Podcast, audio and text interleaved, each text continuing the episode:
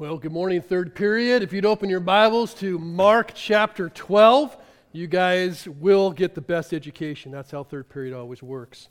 We are in Mark chapter 12, going through our study in Mark, and I will begin talking about a phrase that I just learned. I may sound like an ignoramus if you already know it, but I learned a new phrase that I had to look up because I kept hearing it, and it's called virtue signaling. Now, you may or may not be familiar with this term, so this is either going to be an introduction to something you don't know or a reintroduction to something that you think you do. I learned that the phrase was first coined in 2016 in a British magazine, so it's been around for a while. There it was used to describe the way in which many people say or write things to indicate that they are virtuous to those who read. Since then, it has become known to mean really the act of speaking or behaving or posting or writing in a way that's meant to demonstrate your so called moral goodness. Now, an example of this might be sharing a particular status or changing a profile picture on social media to support some cause. It might be participation in one of those viral challenges where people do various strange things to single, signal their empathy towards a particular disease, uh, regardless if they ever actually end up contributing money to fight to that disease, but they've gone through this challenge. It might include a person or a business displaying a sign to indicate that they uh, are something or not something. It might even include a company changing its terms of service following a public controversy so that they can improve their public image. There's lots of examples of what it can be. And this practice, whether intentional or not, has become quite popular. And it's become quite popular because one of the crucial aspects of virtue signaling is that it doesn't require you to actually do anything virtuous which is kind of strange. The main goal is actually not to have uh, some meaningful impact on some perceived badness in the world as much as it is to impact others' perception of your goodness. In other words, virtue signaling at its worst is about the approval of men. It's more about keeping up with appearances so that others think better of you, or at least a certain way about you, whether you are that way, virtuous or not. Now, not everyone does this, and if you have done one of the things I gave as an example, I'm not trying to call anyone out, but it is to suggest that the phenomenon is real and it's not exclusive to the secular world. Sadly, the church where virtue is expected in some ways, it has become a pervasive problem. And I would think it's maybe best described this way that virtue signaling is the smoke that rises from the fires of hypocrisy. So, hypocrisy is actually one of the strongest and most frequent accusations that Jesus makes against the Jewish leaders. And the Bible has a lot to say about hypocrisy. It tells us that a hypocrite is someone who puts on a mask and pretends to basically be something that he or she is not. Now, hypocrisy is really to claim to know or to believe or to follow certain convictions, but then to behave in conflict with those convictions. It's spiritual pretending, if you will. Now, during the last week of his life, on really the last day that he is teaching in the temple, Jesus is challenged by every Jewish leader imaginable the chief priests, the elders, the Pharisees, the Sadducees, and the final group that Jesus engages with is a group called the scribes. And the scribes are arguably the most powerful and the most pretentious of all of these Jewish leaders. Now, historically, these men became responsible for copying or making copies of the ancient texts, which were very important as they went in and out of exile. Eventually, these guys, the scribes, really became known as the authorities on the scriptures, the authorities on the Bible. So much so that the title scribe came to be known as the guardian of the law. I mean, these guys knew their Bibles, they were the authorities on its interpretation, its meaning, and all that. So when the scribes come to confront Jesus and test him, they really ask some big questions about the law. And they say, like, what is the greatest commandment in the law? And so they are the authority, so they already know the answer, so they think. And Jesus responds by telling them basically the whole law is summarized by loving God and loving people.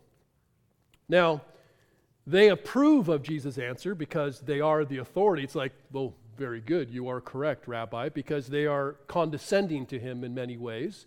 And then they proceed to add more. They actually say, Oh, yes, you are correct. Love is the most important thing, and love is even more important than all the offerings and all the sacrifices and really all the other things that the law requires. And Jesus is like, huh. And he praises what we'll call their virtue signaling. And I call it that because we start to learn what it's really about. See, on the surface, these guys look like varsity Jews, right? They seem like the iconic, perfect example of what God would expect and desire in a religious worshiper. But as the narrative continues, you begin to see that there's something very different going on here. Behind the words, below the surface, Jesus knows that the scribes are pretenders. And the pretentious, popular, hyper spiritual religion of the scribes really provides a really stark contrast with what we see next, which is a very simple but genuine worship of a poor widow. So these two pictures kind of going up against one another. One is signaling, and the other is quite sincere. One is big and loud and ostentatious, and one is small and obscure. And one is admired while the other is ignored, if not mocked, a little bit. And one, most importantly, is condemned by Jesus, and one is praised by him. So let's take a look in Mark chapter 12 at these two pictures. We'll begin with the first, beginning in verse 38. And it says this, and in his teaching, obviously Jesus, he said, Beware of the scribes who like to walk around in long robes and like greetings in the marketplaces, and have the best seats in the synagogues and the places of honor at feasts who devour widows' houses and for a pretense make long prayers. They will receive the greater condemnation. Oh, let's just pause there. So, as I said, the scribes have been asking Jesus questions about what commandment was the greatest, and he gave his answer. And they gave their response, which again was this idea of like, oh, yes, love is most important, more important than all the other sacrifices and all the other offerings. And Jesus is like, whoa, is you guys got this correct. In fact, that's so good. You're really close to the kingdom of God. It's not really far. He praises them in many ways, or at least affirms their answer that they gave on the surface. And then he proceeds to teach the crowd something about the scribes. He basically says, Wow, that's correct. Great. The love is most important. By the way, the scribes get it wrong when it comes to the Messiah. They don't read the Bible correctly. What? And then he goes further as they're likely standing right there. And he's like, Beware the scribes. That's like pretty gangster to say that, right? Right in front of them. Yeah, your teaching is great. Beware the scribes. And he doesn't say, beware the scribes' teaching. Because on the surface, much of the scribes' teaching is correct. But he actually is going to attack, if you will, or admonish and warn about their hypocrisy. The men who had just claimed how important it was to love God and to love people, more important than all the offerings. These are the very guys that we learn spend most of their time exploiting people, likely in the name of God.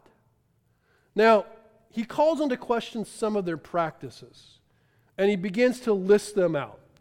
He talks about the practice of walking around in these full length prayer shawls with tassels on each corner, right?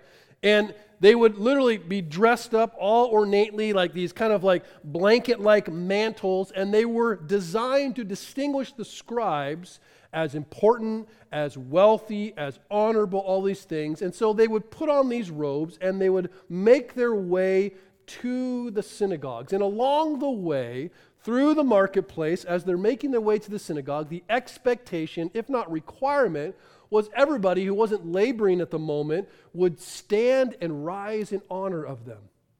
And when they entered into the synagogues, they had the best seats, which were likely right in front, facing the congregation, reserved for them. And so, dressed up, being praised, walk in, and everyone's like, ooh, ah, these guys are set up as the ones who are most honored.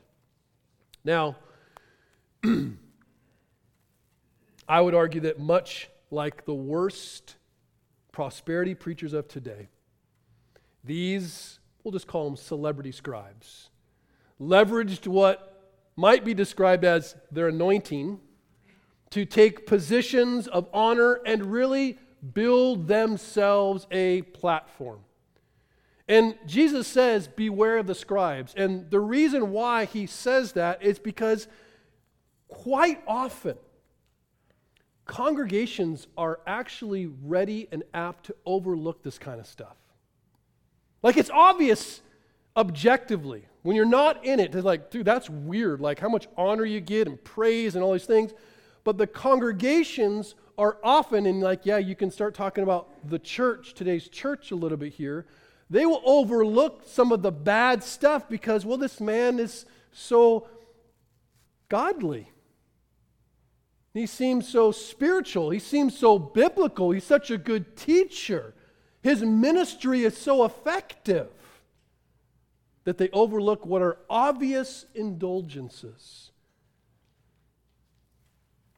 Well, Jesus goes below the surface. And he says, These same men that have all the respect and all the honor and all the Bible answers and are the ones who are teaching and, and doing all these things, he says, These are the same men who devour widows' houses and for pretense make long prayers.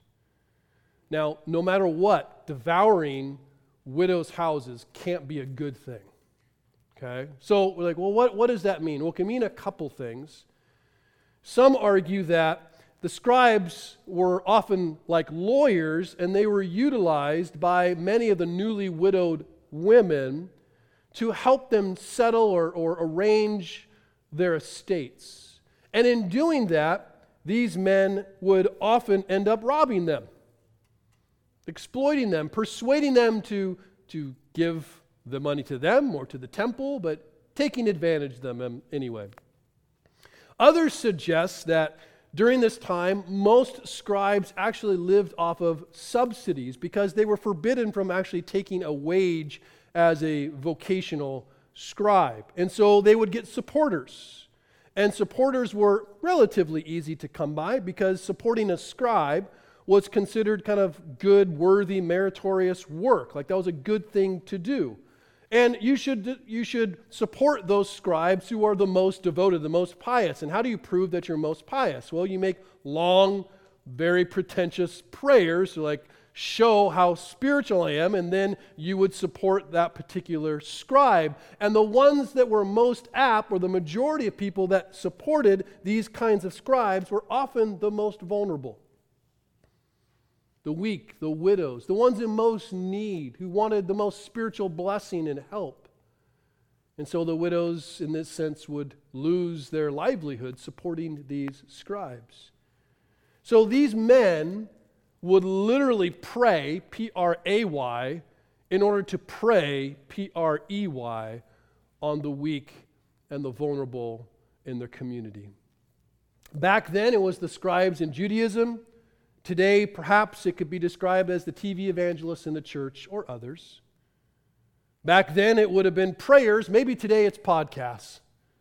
Back then, it was shekels, and today, it literally, if you do any statistical evaluation of the prosperity gospel, today it's social security checks of those who are most vulnerable.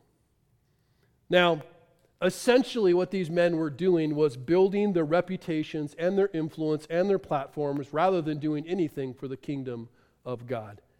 And that building required exploiting those who were weak for personal gain, which the term spiritual abuse is used probably too much in our world today.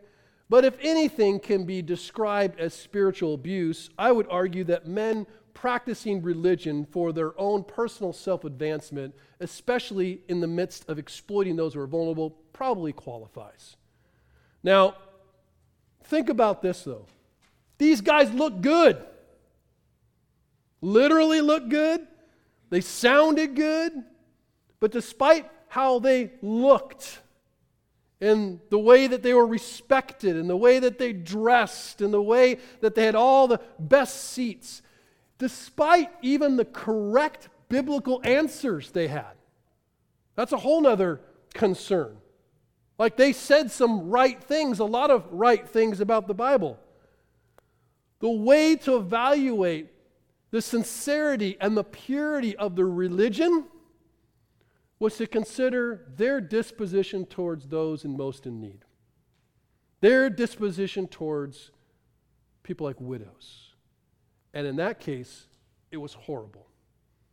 Now, James tells us in his epistle, chapter 1, verse 27, that religion that is pure and undefiled before God the Father is this to visit orphans and widows in their affliction, to care for those who need the most care. These religious leaders, these scribes, were actually the shepherds that the prophet Ezekiel warned about hundreds of years earlier. Those sheep in Ezekiel 44, or shepherds in Ezekiel 44, that fed themselves and not the sheep, that left the sheep to become prey and food for the wild animals. See, despite all spiritual appearances, despite all of the signaling that seemed to indicate that these guys were virtuous, Despite all the right Bible answers, and there were many, Jesus says the scribes are going to be severely punished for their hypocrisy. I think it's noteworthy that as you read the words of Jesus throughout the Gospels, I think, if at all, he does warn us about wolves, but he explicitly warns us about wolves in sheep's clothing which is the same thing that the Apostle Paul does when he leaves the Ephesian elders. He says, Watch out for those who come from within, the wolves who seek to devour, kill, and destroy. Those are the leaders, the pastors, and yes, the brothers and sisters who call themselves Christians, who present as very self sacrificing, but are largely self serving. They look good, sound good, but ultimately they're about themselves and not God. So we have a picture here that's really bad. And it provides us a contrast for the next picture we get to show the difference. If you look in Mark chapter 12, verse 41, you couldn't get a stronger contrast, at least as an example of faith or worship. And this example, seemingly insignificant, some might even argue, at least in this context, laughable in terms of this offering from a poor widow. Verse 41 says this After all this exchange with the scribes, he sat down opposite the treasury and watched the people putting money into the offering box. Many rich people put in large sums, and a poor widow came and put in two small copper coins, which make a penny. And he called his disciples to him and said to them, Truly I say to you, this poor widow has put in more than all those who are contributing to the offering box.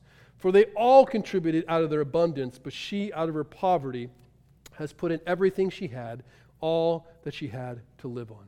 So, if maybe you're like me, maybe you're not, I'm a people watcher. Love to watch people, sit at the airport, watch people, sit in restaurants, eavesdrop on conversations. It's fantastic, right? My wife will say, What are you doing? Like, you're not going to believe what's happening over here. It's incredible, right? So I just have that tendency. That's what Jesus is doing here. He's sitting across from the treasury, he's just watching people, watching people go through offerings. Now, the temple treasury is an interesting place. It's obviously a treasury in the temple, and it's where the offerings were given. There were 13 different boxes or chests that were used. They were uh, often called trumpets because they were brass and they were kind of like upside down trumpets, a narrow top and then uh, a wide bottom. And they're brass, so when you heard the coinage, because there's no paper money happening at this point, right? It's, it's, you can hear it clang. So you'd hear the offerings uh, going into the receptacles. Now, each chest had an inscription on it because each chest was specific or a specific kind of offering. So there were those that was new shekel dues, old shekel dues, bird offerings, young birds for whole offering, wood, gold for the mercy seat, frankincense, free will offerings. There's all kinds of different kinds of contributions you could make. And because of Passover, we've already said there's like an increased number of people in Jerusalem. Like literally, some people say up, upwards of several million people. And so it's a very busy time. Lots of people are giving their offerings. And so people are making their way through these 13 chests and they're dropping their coins into there. Probably sounds a lot like Coinstar, where things are like, you know, falling in. Ching, ching, ching, ching, ching, ching. You can hear it all. Now, this was a very public display. And because it's Passover, there's so many people, there is all kinds of opportunity for showboating. And so you can imagine as Jesus is not the only one watching, everyone's probably watching, and a hush would probably fall upon the crowd as notable people approached to give very large sums, many of which they wouldn't have been able to carry themselves. They're like, back the camel up, beep, beep, right? And they drop it in. It's like, and they're just standing there like, you know, and they're feeling pretty good about what they're doing. And other people are probably feeling pretty good about them. Like, whoa, look at what Jethro gave. That's like serious coinage. Everyone sees these gifts. People are probably captivated by the large sums, they're just impressed. And you know that they're going to think best of them. Like, oh, wow, that guy, God loves that guy. I mean, that guy is blessed. What, whoa, how benevolent, how amazing. Like, oh, that's awesome. That guy's rad. But Jesus sees the ones that no one is probably celebrating. Jesus sees the ones that no one even gives a second look at, that don't captivate the flesh. So as he's watching, a poor widow comes up and puts two small copper coins. These coins are very thin. They're literally called lepta, which means peeled. They're so thin that they're nearly worthless. Each one was worth like a quarter of a shekel. So she puts in very little money. And unlike the big Coinstar guy, she's like, ding, ding. That's it. Not very impressive, not enough to grab people's attention. But Jesus says, This woman, he's like, hey guys, guys, this woman, the one you guys weren't looking at, she gave more than everyone else combined. He declares that everyone, minus her, has given out of their abundance, out of their extra, out of their surplus, out of their leftovers. But this woman gave everything she had to live on. Everything she had. Now, it's interesting. She had two coins. You think, well, I wouldn't blame her if she kept at least one to buy something, but nope. She gave it all. She chose to give her best, he chose to give her most, she chose to give her last to God. Despite what everyone else might have seen, might have assumed, Jesus knows that she is, more than anybody else, living out the very commandment that he just talked about with the scribes. She is loving the Lord with all of her heart, with all of her soul, with all of her strength, with all of her stuff. Everything. Now, this comparatively small offering, as I said, was not big enough to capture anyone's attention. But here's the thing about the contributions in the treasury the amount and the kind of contribution would have been declared audibly and publicly for everyone to hear. So let's just think for a second. How would that make you feel? How would it make you feel? And this is not to guilt you into giving more. This is not what this sermon's about. But how would you feel if what you gave, time, energy, treasure, was publicly declared every Sunday? Tom Johnson spent 17 hours in Restoration Kids. Good job, Tom. Tom's like, darn right. And then whoever else is like, well, I spent 26. I mean, what would, that, what would the feelings be? Because there's two you could have, there's lots of others. There's pride, feeling good about what you did. There's shame, feeling bad comparatively to what you did. I'm not even telling you how you should feel, but how would that feel? And what would that do to your tendency to give anything at all? Because she knew this was going to happen. And as people, he says, not like large sum people, okay, now little sum, as She's probably right between two big Coinstar guys. She comes in. Um, quarter of a shekel for uh, bird offerings. That's it. She didn't care. She knew that was going to happen. But she had no concern for the opinions of men. None how different she was from the scribes. The scribes who desired and even expected people to be impressed by their robes and to rise when they walked by. This poor woman likely didn't even want to draw attention to herself because she wasn't there for men, she was there for God. She didn't sacrifice to impress men, she did so to praise God. And the significance of the offering was certainly lost on the public, but guess what? It wasn't lost on Jesus. And that's the only person that really matters. Jesus, interestingly, it doesn't commend her for her faith that he did for other people at different times throughout his ministry. But it seems like here he wants to emphasize instead how men and God see these things very differently. One judges by appearances, and the other sees the heart. And so you take these two pictures the scribes, who in many ways, if we're honest, on the surface we'd like to be. Have all the answers, be respected, have people believe that we're good. Who wants to be the poor widow that looks like she has nothing to offer? See, men are easily swayed and captivated by appearances, but God never is right? He sees that the scribes, they are flamboyant, they are extravagant, they are loud, they are charismatic. The widow is simple, relatively unnoticed. The scribes seek to impress others with their long prayers, their tremendous worship. And the woman is silent in her worship.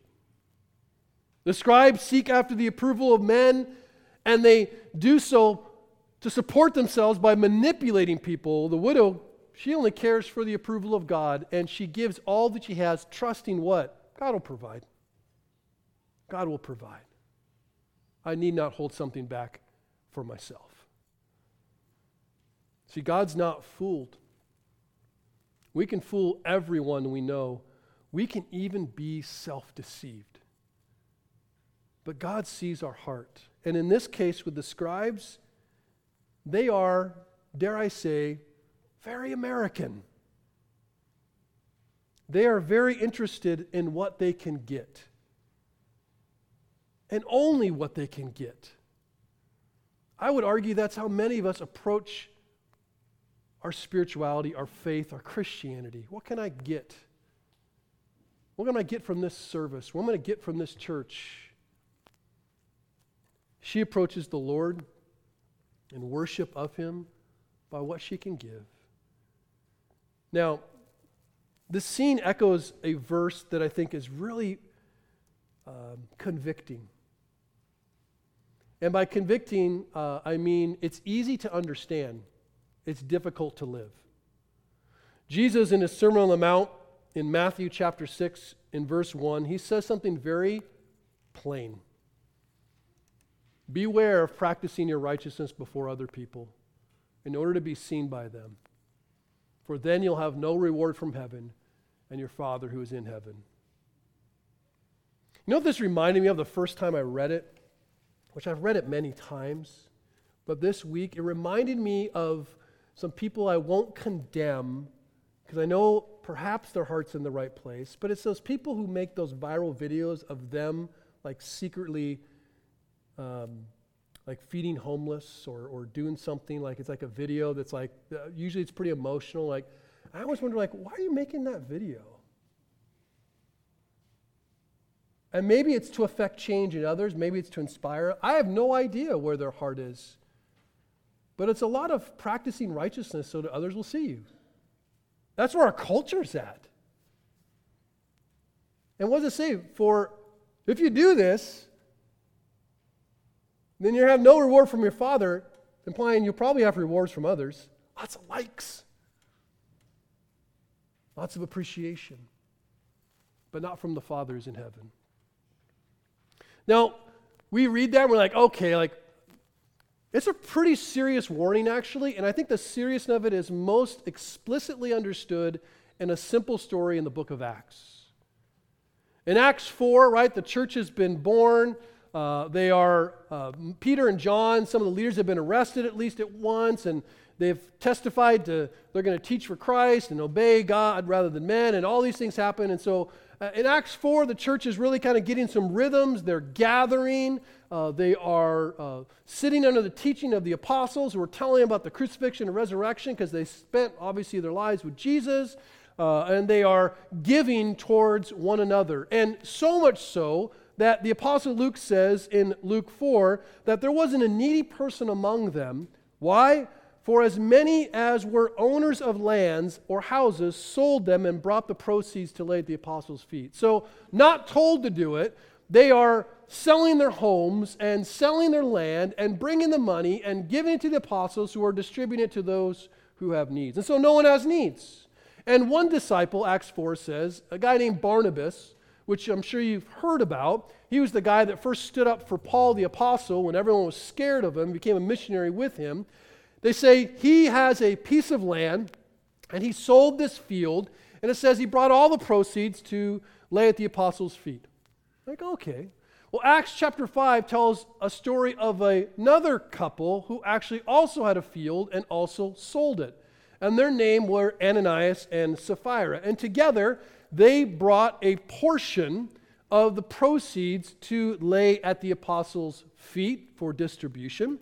And according to Acts chapter 5, it says that they kept back some of the proceeds for themselves. Now, we have to be careful because we might misunderstand what's going on here.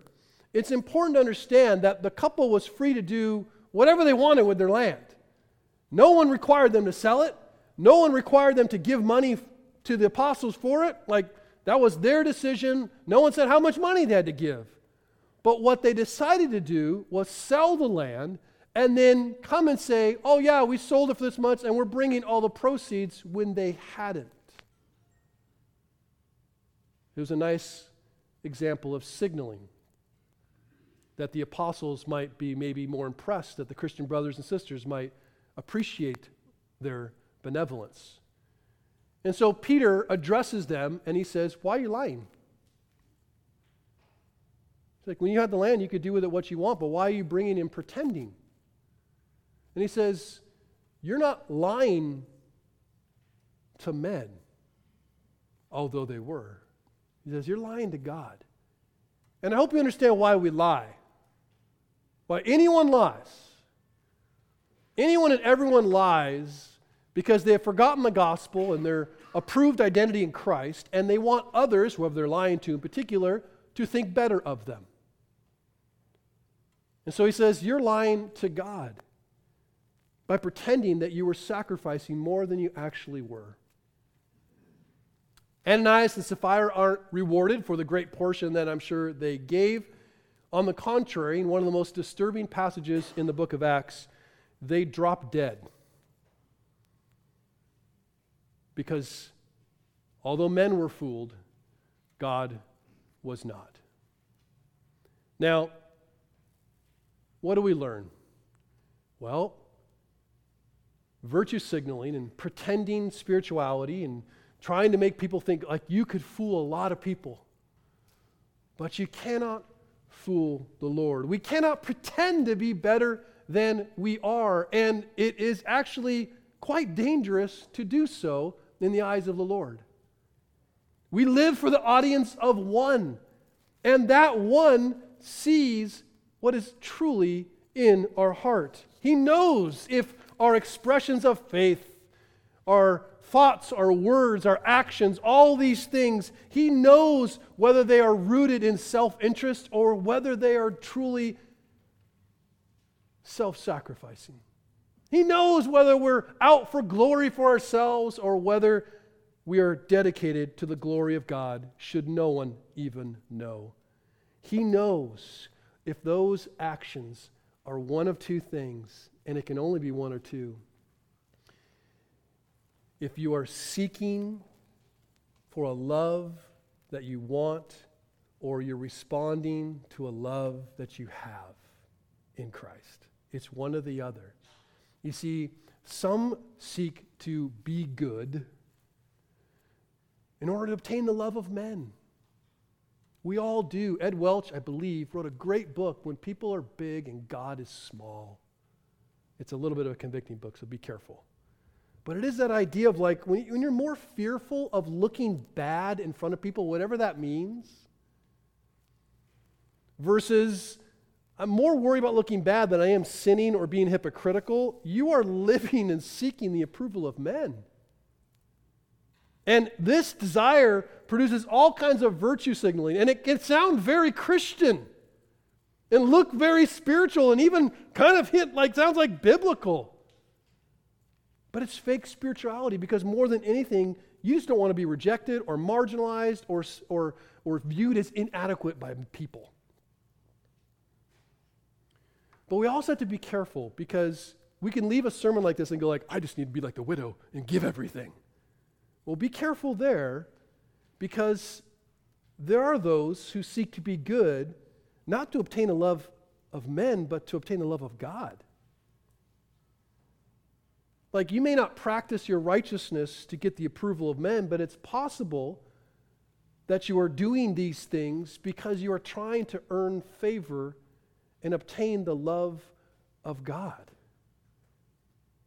I would say that a poverty gospel like that it's just as dangerous as a prosperity gospel if what you're doing is motivated by earning credit with God or avoiding his wrath. Christ invites you to something totally different. He invites you to respond and to receive his gift of love. He is offering you something freely to anyone who would repent of their badness and believe in his goodness. He invites you to be your true self that you might be afraid to be in front of others for fear of rejection. There's no fear of rejection. Do you understand? Like when the Bible says that when you were yet sinners, Christ died for you. Okay, so everyone here was not alive when that was written or when Christ was crucified. What that means is that he saw all of your sin. There's nothing that you could confess to Jesus. He goes, Oh, shoot, uh, I didn't account for that. Whoa, didn't know you were that bad. That's like, whoa, seriously. Jesus doesn't do that. I was telling the other service that, like, when I was a teacher, I loved butcher paper.